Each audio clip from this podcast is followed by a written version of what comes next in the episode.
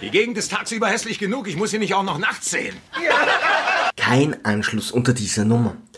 Al kommt von einem stressigen, jedoch erfüllenden Arbeitstag aus der Schuhfabrik nach Hause und freut sich schon auf einen gemeinsamen Abend mit seiner Familie, als eine hinterlistige, überfütterte Telefonrechnung durchs Fenster flattert.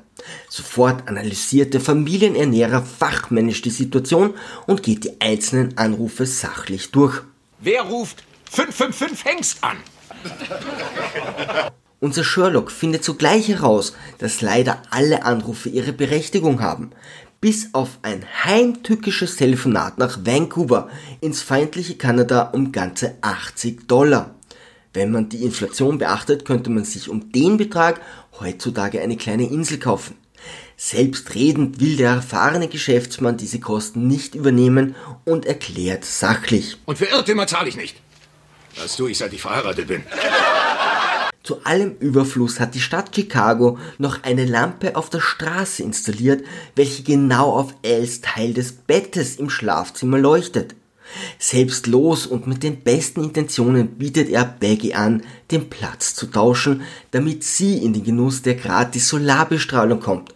Doch da seine Füße die Moskitos vom nahegelegenen Fenster fernhalten, ist dies leider keine Option. Interessant, wie hier dezent das gigantische Moskitoproblem von Chicago in den 80er Jahren erwähnt wird. Wer kennt es nicht mehr? Unser Topmanager und Schuhverkäufer beschwert sich in der uns bekannten sachlichen und versierten Art bei der Stadt über die Lampe und bei der Telefongesellschaft über Vancouver.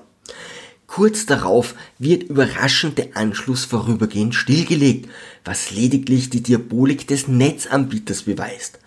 Bud nutzt die Gelegenheit, um ein wenig seine Schwester zu necken. Doch Kelly und Peg leiden sehr unter der Telefonabstinenz. Letztere telefonierte bisweilen noch täglich mit ihrer Mutter, doch nun läuft jeglicher Kontakt nur noch über die Nachbarn Steve und Marcy, die nicht gerade erfreut sind. Es ist ein hartes Los, wenn man so rücksichtslose Nachbarn hat. Obwohl Al alles tun würde, um jegliches Leid von seiner Familie fernzuhalten, entschließt er in diesem Punkt doch hart zu bleiben. Weißt du, was das Schlimmste ist? Dass irgendjemand von dir sagen kann? Schuhverkäufer. Aber nun macht sich Peggys Mutter Sorgen um ihre Tochter. Also hieft sie sich mit einem Gabelstapler aus ihrem Bett in Venka und macht sich auf den Weg nach Chicago. Al liebt seine Verwandtschaft über alles, doch im Augenblick ist nicht gerade die Saison für Schwiegermütter, weshalb er sofort die Telefonrechnung bezahlt, um das in Bewegung gesetzte Katamari noch aufzuhalten. Leider ist es bereits zu spät und Peggys Mutter zieht bei den Bandes ein. Doch Al geht aus dieser Geschichte selbstverständlich nicht als totaler Verlierer hervor. Er hat es zumindest geschafft, dass die Lampe von der Stadt uminstalliert wurde.